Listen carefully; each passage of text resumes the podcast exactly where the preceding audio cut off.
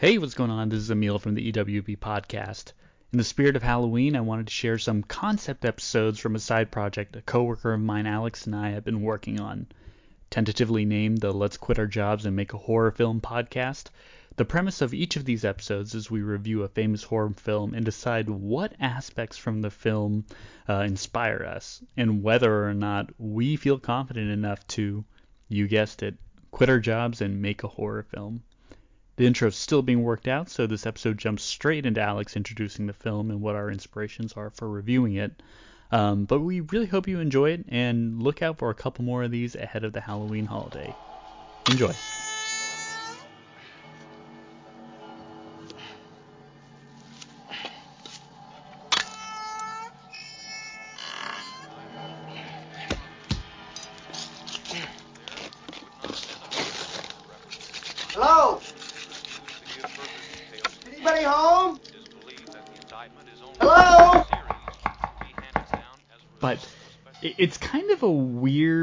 There's a lot going on in the scene, even though there's really kind of no build up in the tension Yeah. that leads up to it. If mm-hmm. that makes any sense, like Kirk kind of lets himself into the house.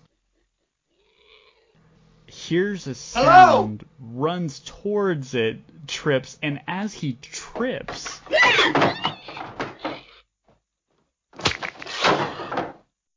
The film which you are about to see is an account of the tragedy which befell a group of five youths, in particular Sally Hardesty and her invalid brother Franklin. It is all the more tragic in that they were young.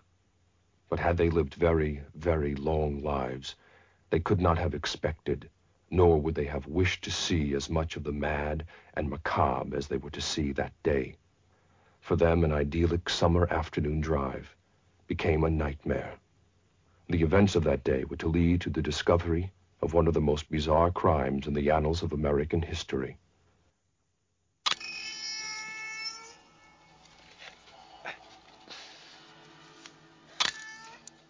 We watched the Texas Chainsaw Massacre. We watched the original from 1974. One of the reasons that it interested me so much is uh, one, the fact that we are actually both from Texas. whoop whoop. Yep. Um, From, from that city, And- that particular city. I was, I was born Yeah. in that house. so- yeah, like, I, you grew up next door to it, right? but yeah, I I I also love the like a good classic slasher film. Uh, I think the genre itself is like solidified um, itself in like the horror umbrella. So I think this is one of like the first like really classic slasher flicks to uh, to come out. I think when I first think of horror films, I I, I always think of slasher films. I, I think the you know the alien abductions, the you know the de- demonic possessions, the you know I, I think the the the serial killer is is still a little bit different than the slasher, right? Because I think serial killers are a little bit more calculated. Um, you know, they're usually some kind of you know scientist or uh, lawyer or some you know some kind of white collar person who uh, has a, has a dark side. Um, but for slashers, you know, it, the the killers are usually a little bit more. Um, there's less of a direction for you know what they're doing, and, and it's a little bit more aimless to who they target and why they target them. So, yeah, I, I I I love a good slasher film. I had not seen this, like I said, until until we had decided to watch this. I think for me, the the classic slasher film would be would be Scream, right? Where um, Mhm, yeah. you know, the, the killers going around terrorizing the town, and there's there's a sense of realism to it, right? Compared to the other kinds of uh, horror genres, this is probably the one that most people could relate to. Particularly the the Texas Chainsaw Massacre, where for those of you who aren't aware, it's these aren't based off of actual events, but Leatherface, who's kind of the, the iconic villain of this film, was loosely based off of a killer named Ed Gaines, who used to go around and um, you know dig up corpses and take parts of their body to either wear on his head or decorate his bedroom with. So the mere fact that there is this kind of sense of realism and, and the fact that events like these have happened in the past uh, makes it just that much more terrifying. I think one of the beautiful parts about a slasher film is that it's possible to happen right. like anywhere, right? Whereas mm like um like your exorcism movies and like your aliens and stuff, like those feel a little bit more fantastical than a slasher movie because like people are crazy, you know, and like yeah, and you think about like aliens, you know, it's like okay, well, some of those people must have. Uh, like if you you know if you're watching you're like okay well you know in the future if I was going out into outer space I would know what kind of risks I'd be getting myself into you know there must be aliens out there or you know for exorcisms and stuff like that you know I, I think people would be uh, I don't know. I, I, don't know if everybody really believes in de- in de- demonic possession. Period. Right. So it's it's a little yeah. bit um, harder to relate to. But to your point, you know, the slashers, uh, you know, crazed killers, uh, senseless killing is is all a very very real thing, especially in the setting of being an out of towner showing up into a setting that you're not really familiar with. And, and I mm-hmm. think everybody can really identify with this, right? It, especially, you know, you and me, both of us have moved around um, a little bit. You know, you you biked across, you know, half of North America for Christ's sake. There there there must have been some some shady uh, pit stops yeah. you guys have made.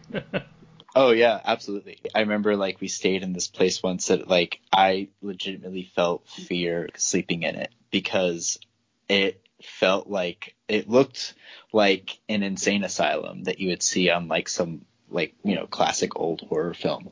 But i remember being so scared that like i didn't i couldn't sleep. And i like i didn't. There there are some really sketchy places uh, in north america. You, you, you, a how did you find this place? And b are you are you allowed to give a shout out to the uh to, to the place. to the asylum? So just in case there's some um, uh horror we, fanatics that want to spend a night there too um, it was in Memphis, Tennessee, and it was it was in a uh, like a suburb like kind of south of Memphis, and I can't remember the name of it, but um, it was like a church, and but it was built uh, like it had like a bunch of floors and where people could like sleep up in the church, but mm. uh, all of the hallways like there was just one hallway, like there were two stairs that went on exact opposite sides of the building that went up and it was just one long hallway with a bunch of rooms on either side. So if like you opened up a door in the hallway, like you couldn't open up two doors at the same time on either side because it would like take up like the whole hallway. So if oh, like all these doors were open, it was like very creepy to like push them back and like you know at night to like see what was behind it, you know, or like if someone was like walking around in the dark, like it would creep you out. Um, wow. So so yeah. Um, way to plan a trip, uh, team leader. Yeah, right. yeah, uh, unfortunately, that was not like the best move on, on my part. But I was the only one that was scared, so like, oh, okay. I, I, everyone else felt fine about it, but I, I don't know why. I just I got the heebie-jeebies. Okay, well, I, I think we we've already found a filming location for our horror film, but uh, we'll move on. Um, yeah, you know, another in- thing that interested me about this film is it was made on a very low budget, and yeah, the the director Tobe Hooper ended up making um, the Pol the, the Poltergeist, which uh, I think happened in the early 1980s or something. But that was him building off of the Texas oh, Chainsaw cool. fame. So it, it really was a, a bunch of actors who really hadn't reached any level of fame yet. Uh, mm-hmm. Tobe Hooper, who was uh, a local, he's a UT grad, so hook 'em horns. Yeah. Uh-huh. Shout out to your your school. And really, the, this whole project kind of came together pretty sloppily. It, it was a it was a man with a vision with very very limited resources. Um, and the, you know this is the, the no pun intended the horror story of 40 people that have to use one latrine, props on set that are actually, you know, dead carcasses of animals that are starting to rot, clothing that could not be changed for the, you know, X amount of days that they were shooting. And Texas, enough said, it's, you know, 110 degrees with 80% humidity. Um, it was not a place that uh, people wanted to be for an extended amount of time with limited facilities. So uh, all these elements for a perfect storm that you know when they finished shooting it the actors and the people that were involved with this were kind of like, you know, like what did we just make? You know, it's kind of, kind of like the people who made the room, right? Like people like, what, Yeah. like what? Why did I film that? And um, you know, Tobe Hooper and his his close advisors, you know, went in, went into their the editing room and put together this beautiful film that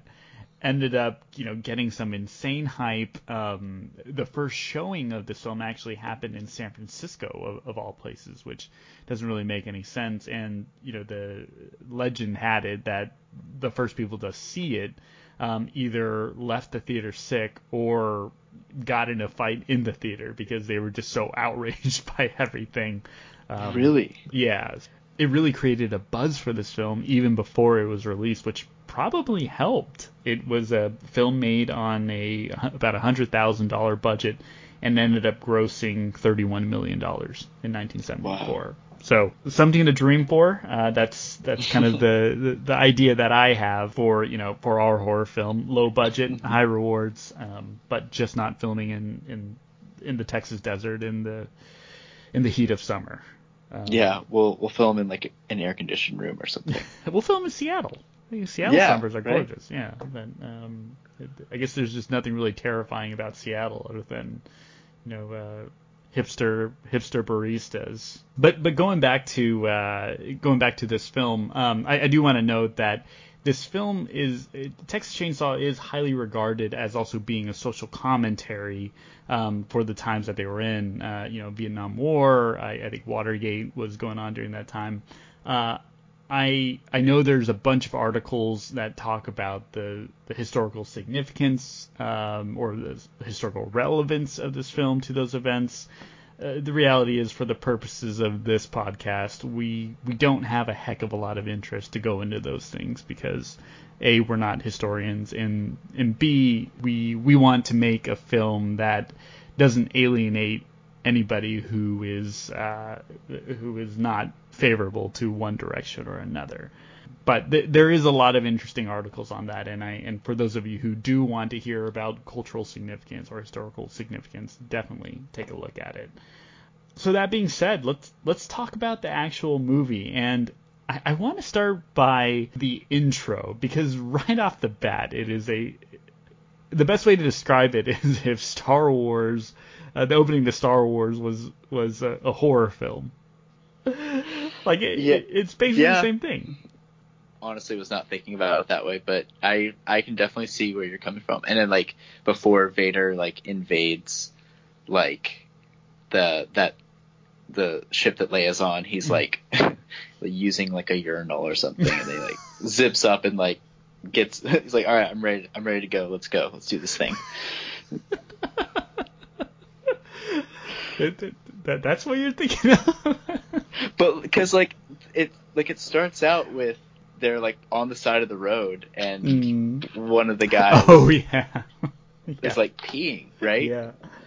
Yeah.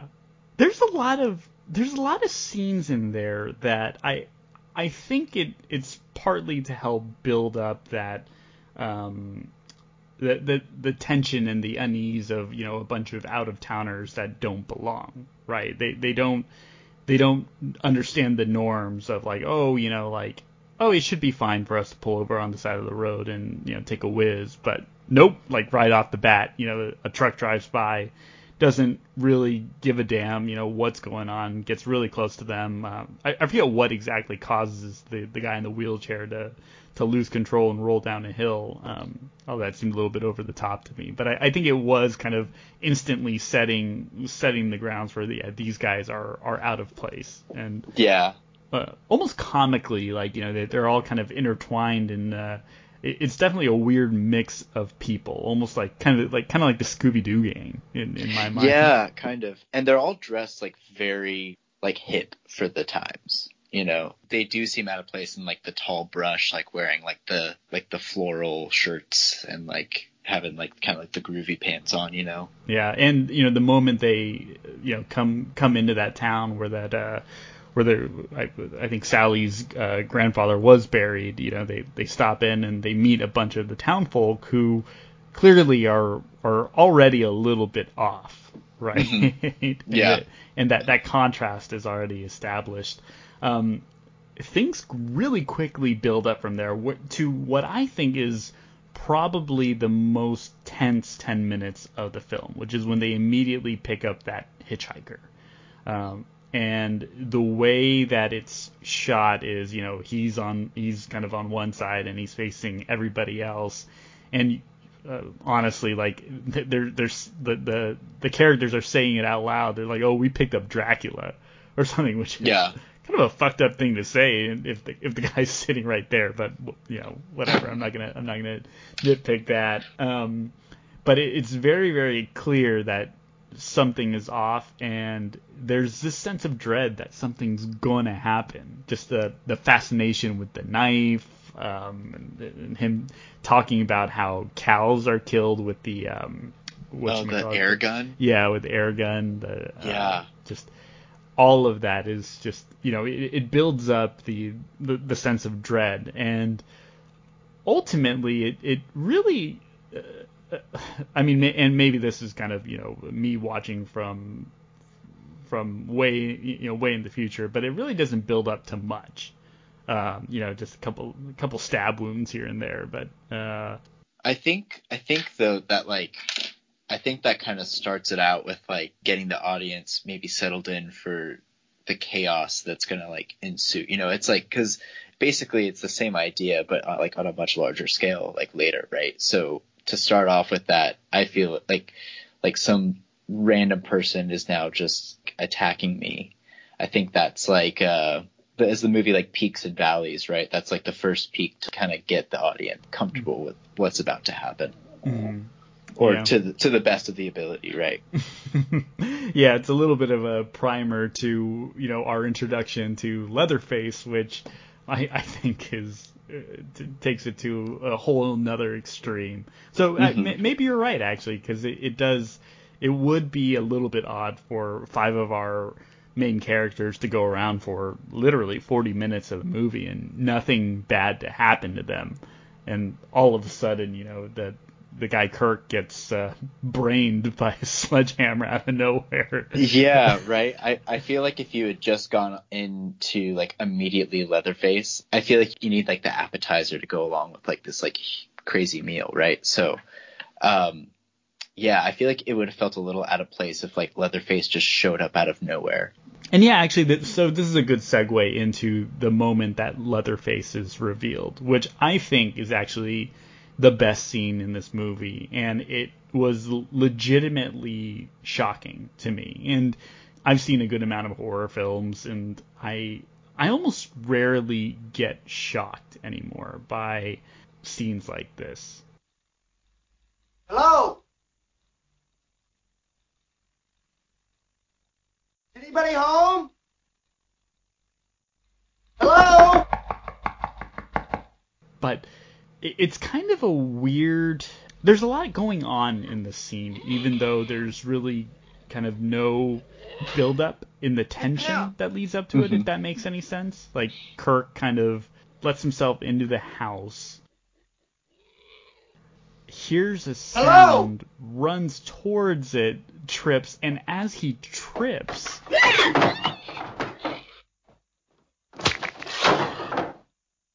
Leatherface just kind of strifes into frame, like out of the mm-hmm. hallway, and you're like, you- you're first like worried about you know what what happened to to Kirk because he tripped, right? But then all of a sudden this big dude comes out of nowhere. There's no music, and all it is is just a dude who's wearing a very strange outfit and you know a cowhide on his face, and just brains him with, Yeah. with a sledgehammer. And they show you know all the all the convulsing or all the all the twitching that happens after that, and right like two seconds later he pulls him away and shuts the door like it's uh Like it was it was nothing, right? yeah yeah it happened so I- fast yeah, I feel like you you leave that scene and you're like, hold up, what what was ha- happening there? And I think the thing that creeped me out the most was the body shaking, because like I I'm not a doctor, but I feel like that is like a pretty natural way like to react to something like that. So that like it made it so much more real. And I think with I think without the music being used in that scene, it adds even more realness to it because in in most horror films they usually have some like big like scary score like going underneath it and then it like crescendos at the scary part. But the fact that there's nothing there it i think it makes it seem real. Like this is just a crazy thing that happened. Like you know there's no music because that's not how it happens in real life right? There's no music like foreshadowing your doom right? Mm-hmm. The funny thing is, like, I could totally imagine myself if I was watching that movie and, you know, I saw that he was about to go into the house, I would look for cues that something was about to happen. And if I had to go pee, I'd be like, all right, I'm not even going to pause this fucking movie and I'm going to go take a piss and, like, let things trans- transpire because I know that nothing's going to happen, right? Uh-huh. And then I'd come back and then I'd be like, well, what, what happened to Kirk? Yeah so I yeah I, I think to your point that you know that, that it, is it is very very real it is also what kind of makes it unexpected for for Mhm. these horror films one one kind of side note that that's funny to me is that a lot of slasher films and these kind of horror films involve some level of trespassing right so you know, none of this would have ever happened to these kids if they hadn't, you know, just shown up on somebody's farmland and, you know, Yeah. let themselves into a house. Or, you know, in, in other films, it's like people that went into an attic that they weren't supposed to go into and opened the wrong box. Uh, Yeah. I, I think Sinister. culturally, yeah, I, I think culturally, uh, for for Asians, it's uh, and I'm not saying you know you you white people or you know have no respect for boundaries, but it, it just it's just something that doesn't happen, right? Mhm. And we we don't go into people's houses that we don't know. Yeah. And you know we would take one look around and be like, shit, I gotta take my shoes off and walk into this house that's got like fucking teeth on the floor. Now I'll pass. Yeah. See ya. no movie. Yeah. I I feel like too like during I guess like back then like as not to like segue all the way back to the first opening car ride scene, but even like picking up a hitchhiker. Yeah. Like that's not that's like not something that I think anyone would do now, right? Yeah. But yeah. but back then I feel like it was probably a little bit more normal, right? Mm-hmm. Yeah, it, it is. It is always kind of funny to to watch these movies in the lens of you know who through through the lens of who we are now and be like, well, that would never happen.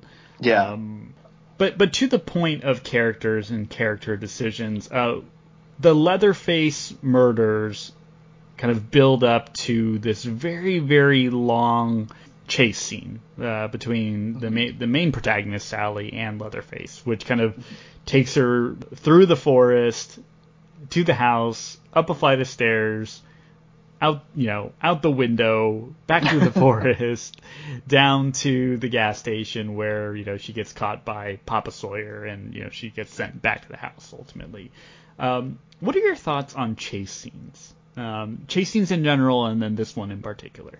I understand them. I understand like why directors like want to put in a good chase scene. The the subject that's being chased trips and falls like that's like even I feel like I feel like it's almost or it's definitely become a cliche at this point. Although I find that with I guess more recent chase scenes or more recent horror films that I've seen, the chase scene is always it always it feels like a linear path uh, that they're following like they're trying to get from one place to another and i think Lit- with you, literally or figuratively?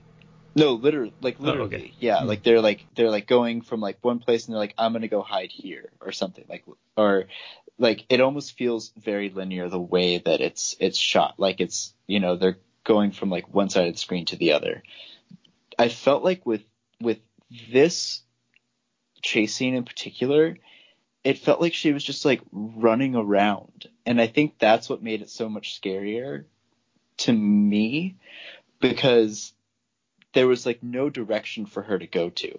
There was just this crazy person following her around with a chainsaw. And like it's pitch black. It's like texas. You know there's no streetlights anywhere right? And i think like like her just like aimlessly running through these like not very like a thicket, you know. I, I it made it so much more chaotic to me. Yeah, um, I, am always kind of on the fence with chase scenes in general, um, regardless of whether they're car chase scenes in action films or, um, in this case, you know, a horror chase scene. I see your point that it, it was a little bit more scary that it a unique setting where you know people are you know running through uh, like you said thickets and thorn bushes and and she needs to kind of maneuver around a lot of things. Um, and it's dark you know that that's uh, that's got to add to the terror. Um, it's not like you know some of the other more I guess traditional slasher films where it's like they're they're just trying to get out of their house. Where mm-hmm. it's like you know, it, it, it's kind of your home turf you're, yeah. you're trying to escape your own house. Um, I I thought that the scene was built up to be. It, it should have been the, the, the, most scary part of the movie. Um, it was very very long. I, I felt like yeah. you know it just went on way too long, and maybe that you know maybe that was just some of the best footage that they got because of what they were working with. I don't know. I also think, and maybe this this will go, uh, we'll talk about Leatherface at the very end of it, but I also think that the way Leatherface runs in general is is a little comical, and I I think there is a reason for it. I think it, it, he purposely runs a certain way and overall acts a certain way, but you don't really understand that until later in the film after the chase. Mm-hmm. Before the chase, you know, he's just kind of portrayed as the dude that goes around and you know bludgeons people and you know mm-hmm. hacks them up with a chainsaw. So when he was running through the forest, it was almost kind of like like the Benny Hill music was going in my head. yeah.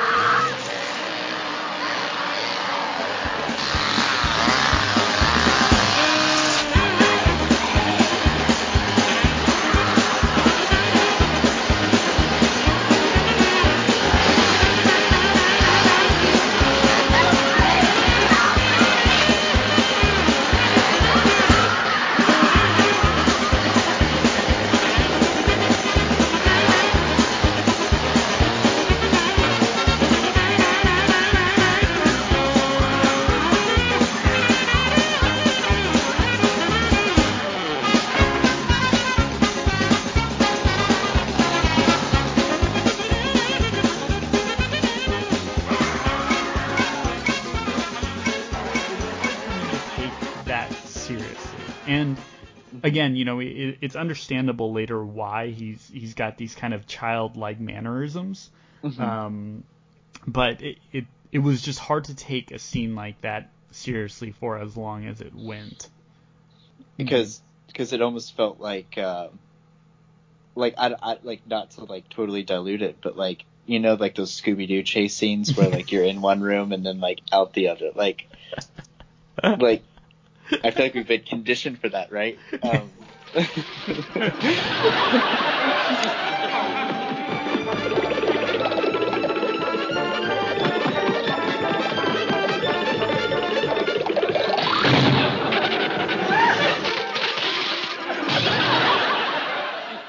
so following this chase scene, everything culminates to this to this insane dinner scene where I, I feel like nothing happens. Like like this dinner scene is probably going to be, um, I mean the whole movie is kind of short, so I, I don't everything's uh, pretty memorable, I guess, but.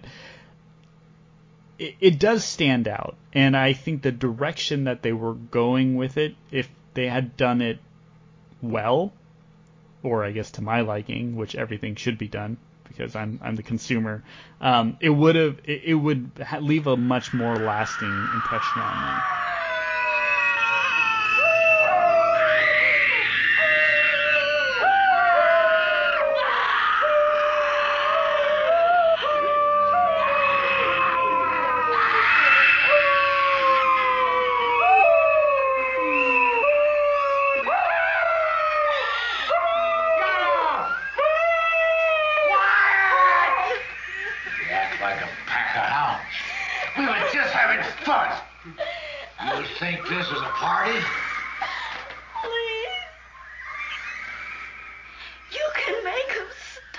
But when I watched it, it's like like a bunch of insane yelling, kind of with no direction of like where conversation components are going. Like the dad, Daddy Sawyer's yelling at the the hitchhiker, and they're like kind of arguing back and forth.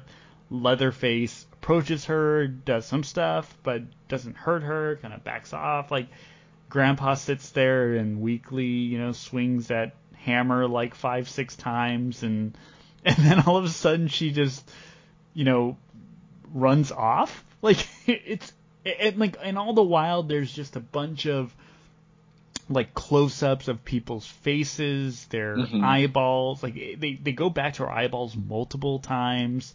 Close-ups of the of the dudes laughing. Like it, it just like I, I don't know what to make of it. Um, and I'll be honest, I'm not a very artistic person, so maybe you know maybe somebody who who gets it, uh, maybe you would be able to you know kind of piece it all together and, and find some sort of meaning in it. But what I came out of that was like for something that could have been insane, where you know they they could have done it in possibly one shot, um, where it kind of circled the table slowly. Um, You know, they, they could have tortured her a little bit more, and I, I'm not saying you know the torture porn where they cut off her toes or rip her fingernails off, but Yeah. um, they could have prodded her a little bit more, um, or, or just got more in her face. I, like I, it just Yeah. felt so messy to me.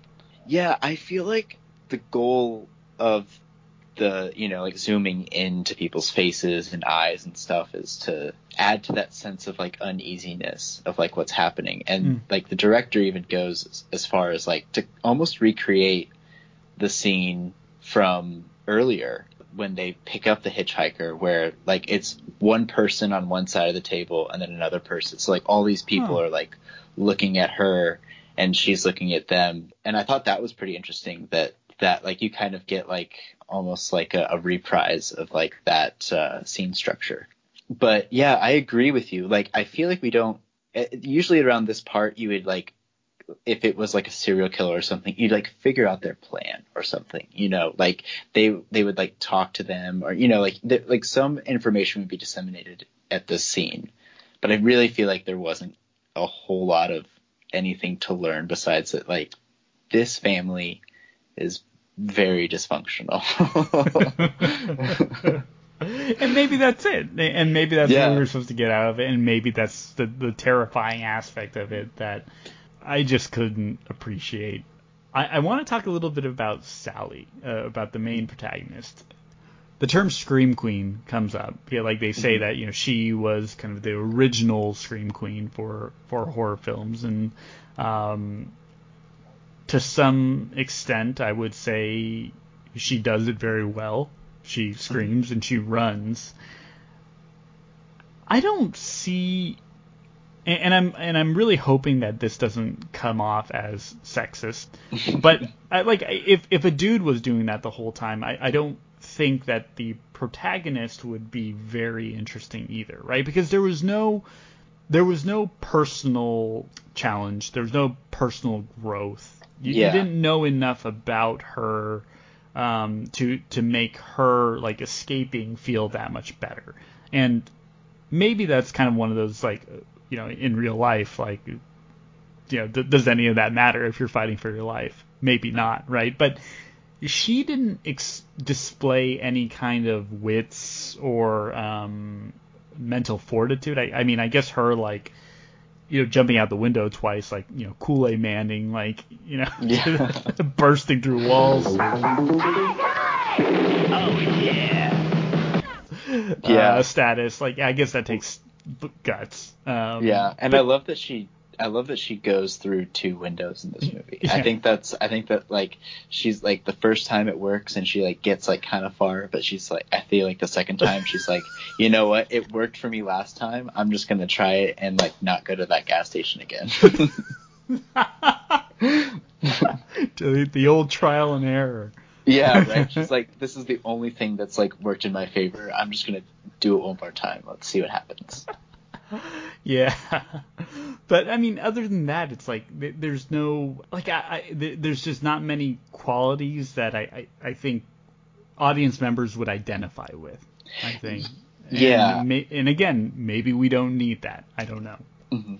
It it it's definitely it was definitely hard for me to like feel like bad that you know these people are are dying because like honestly like I didn't get the chance ever to really relate with them like as a character like and because usually in movies they'll like present some kind of flaw that makes them more human. But here I feel like you just kind of got plopped down into the middle of their story with literally next to no background which I don't know I feel like I feel like for some that's that makes it scary. But for other people I think like an as a like a general audience member would want like to have some kind of like something that they could relate to this person you know? Like they could see themselves in in Sally's shoes. Yeah, not everybody has a, a wheelchair bound sibling that we treat like shit, huh? yeah. Yeah yeah they were really mean to him. That, that flashlight scene I thought was kind of funny. Yeah they uh-huh. played tug of war over the flashlight for like a minute. yeah I was like, what, what is going Yeah. on here? Like, I, I thought at some point it'd culminate into, you know, like the, the flashlight exploding and like killing one of them or something. But yeah It or like it falls out and like the batteries fall out and they hear a noise or something you know like yeah, Uh, like yeah. there's it almost felt like there was like not even a purpose for that scene right yeah, yeah. That it, like going back to your point, it just seems like there were a lot of unnecessary scenes that they could have used to build up at least Sally, right? At least the person that we're gonna you know follow around uh, for the rest of the movie. But yeah, like I felt like you know when she ran away from the farm, uh, got out to the street, and that random truck driver, you know, throws a wrench and hits Leatherface in the head and saves her life, and then just runs off screen, like exit, exit, exit camera right, and then yeah and then she just hops in a different truck. You're like, like what? What is Yeah, going what is- on? yeah what is happening Yeah. and that's like basically that's that's the whole movie like she escapes this dinner scene and she's like on the street the the end didn't really do it for me but the film went on to have like an insane legacy right and you know leatherface for how strange he is as a character and we'll get into that in a second goes on to become this icon right like he is literally a a secret character in Mortal Kombat now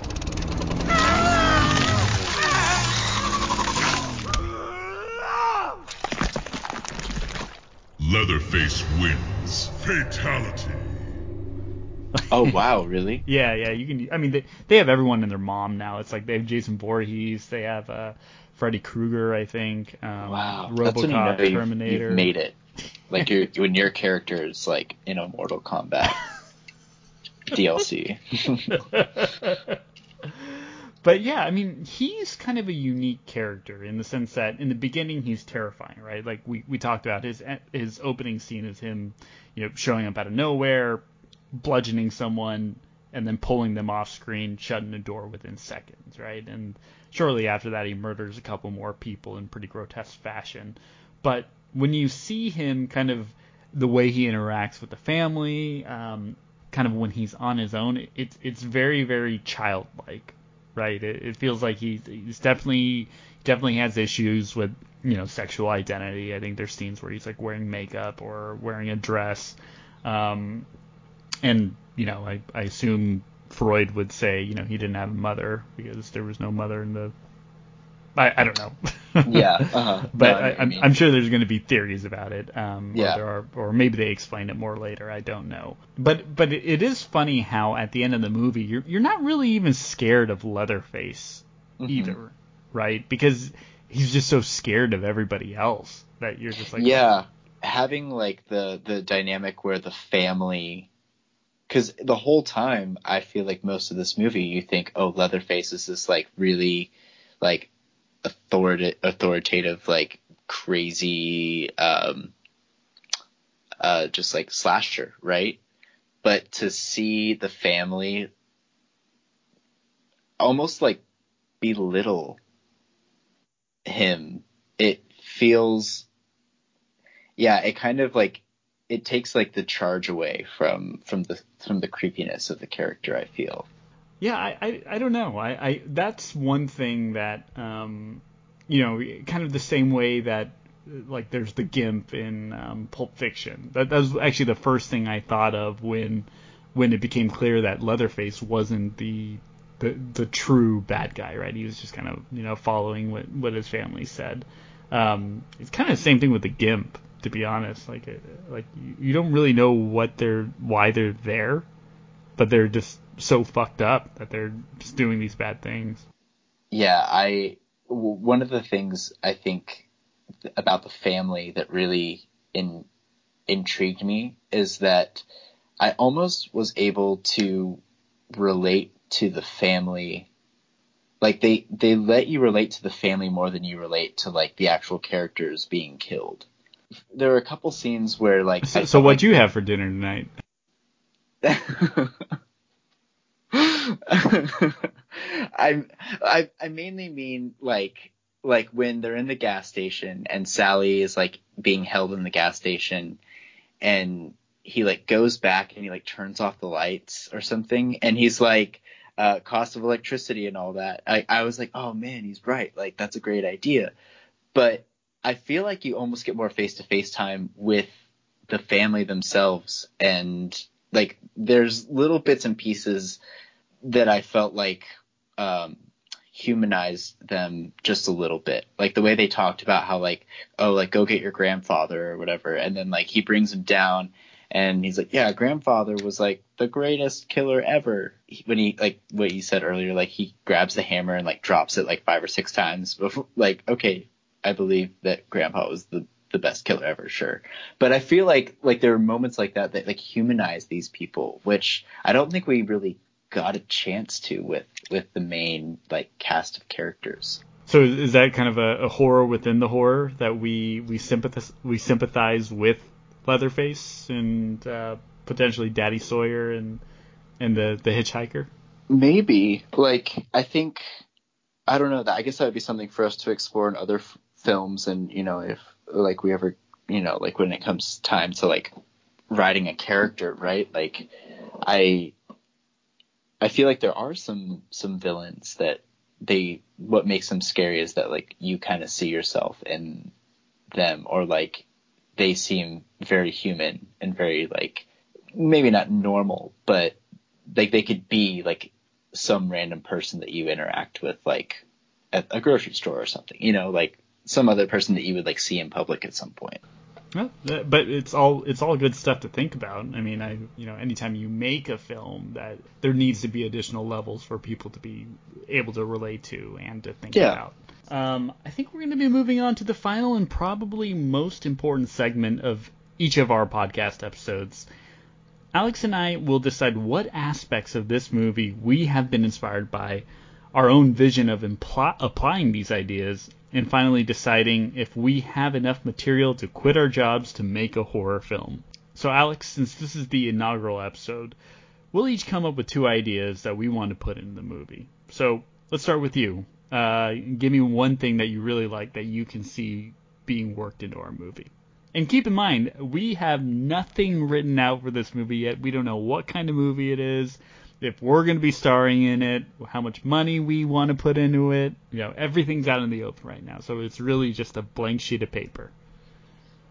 Um, one of my favorite aspects of this movie was how it went from very chaotic, crazy, like chase scene um, that we both agree went on a little bit too long, but that after the chase scene, we just had one room that we were in. We weren't like running around this whole house anymore. We were in sitting in one room, and I loved like the stillness of it. I felt I felt like it was nice to take a breath, but at the same time you couldn't breathe too deeply because the overall that dinner scene was was crazy. I like that. I, I like the the whole idea of a like a change of pace. As, as Yeah, exactly. about. I'll give you mine or my Okay. first one. I like the idea of the out of towners coming to a setting that they're not familiar with. I've uh, I've always identified with that, um, partially because I've I've moved around a lot, um, but also I have been in you know uncomfortable situations where you know even a, a hey how are you from a stranger almost came off as malicious to me. Like there was like, well, why are they asking that? It, um, I, I think that helps build tension between characters, and I think that the way it started out, like you said at the beginning of the movie, um, you know, where where a dude is trying to pee and he doesn't understand, you know, you can't do that on the side of the road, and you know he gets pushed down the hill because of it. Uh, obviously, not using that particular example, but having just subtle examples in the setting that help establish, you know, that our protagonists are out of place. I think helps move the story along. I I definitely agree with that. I like that aspect a lot. I I will say that um, some of my favorite horror films uh, that play on the uh, people that like the people that are that the thing is happening to, it's in their own home. I think that could be a very fun uh, way to to structure a horror film because the the foreign aspect definitely adds to the the unsettledness, but having something terrifying happen in your own home, I feel like makes people all the more scared. So, uh, so my idea is off the books for now, no, which no, is fine. Which is why we do I- this. Which is, yeah. which is we need to have spirited debates about what goes into goes into our film. Um, uh, but if you do come up with a really bad idea, then I'm going to fire you from the film. Yeah. Oh, absolutely. Yeah, and, and I'll, I'm also going to fire you from your real job too. Before it even happens. yep, exactly. no, that's fine. Yeah, and, and I love home invasion films, and I think maybe one of our uh, one of our future ones will have to we'll have to touch on touch on that as well. But I will I will take my my first idea off the table since we're not in agreement. Uh, what's your second one? My second one is having a character that you can't see. At least, uh, not initially. I think a character with some kind of costume or some kind of not, I don't like a crazy disguise or something. I feel like uh, it's a, although it's a pretty classic trope for horror films to have, you know, like the masked person, like you know, going back to Scooby Doo, the unveiling of that person. Um, I think not necessarily getting to see their face or all of their person quite yet adds to the horror. Do you expect an unveiling at the end? Does that have to happen, or No. are you okay with it not happening? Not necessarily. I don't think there ever needs to be an unveiling. Um, but I think the longer you can go without necessarily showing the the thing full on what you're scared of.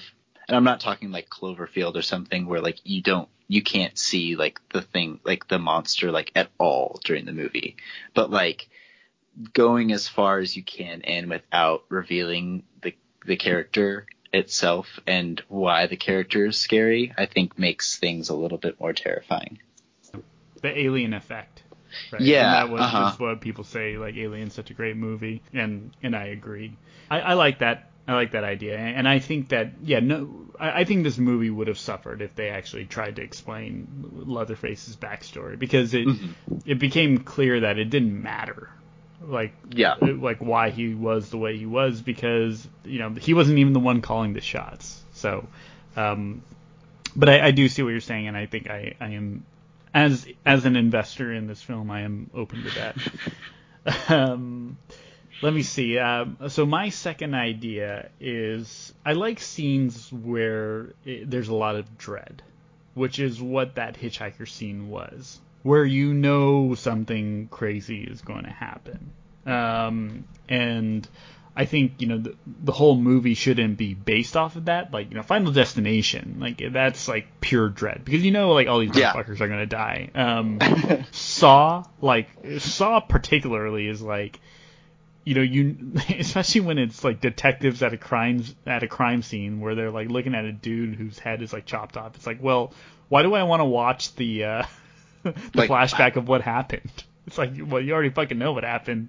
His head fell off. Um, so I don't like movies where it ends up being pure dread, right? But I think having one scene as part of the movie, um, it doesn't necessarily need to move the plot along, but I think it really helps with character development. I, I think you know th- those sort of things. It shows how people um, deal with certain situations, and, and that would have been a great scene for this movie. I, I think it, it worked out fantastically for this film because they were all not very good actors to begin with, but it was a very very well shot scene that you know the hitchhiker could be way over the top and you know the rest of them could just be kind of like oh what's going on like you know the the Franklin kid who's who was like fascinated with like the knife after he got stabbed with it. Was like, Yeah, that's, that's such right. a weird scene. Um, but um, you know, it, it could have really shown like, okay, how do each one of these people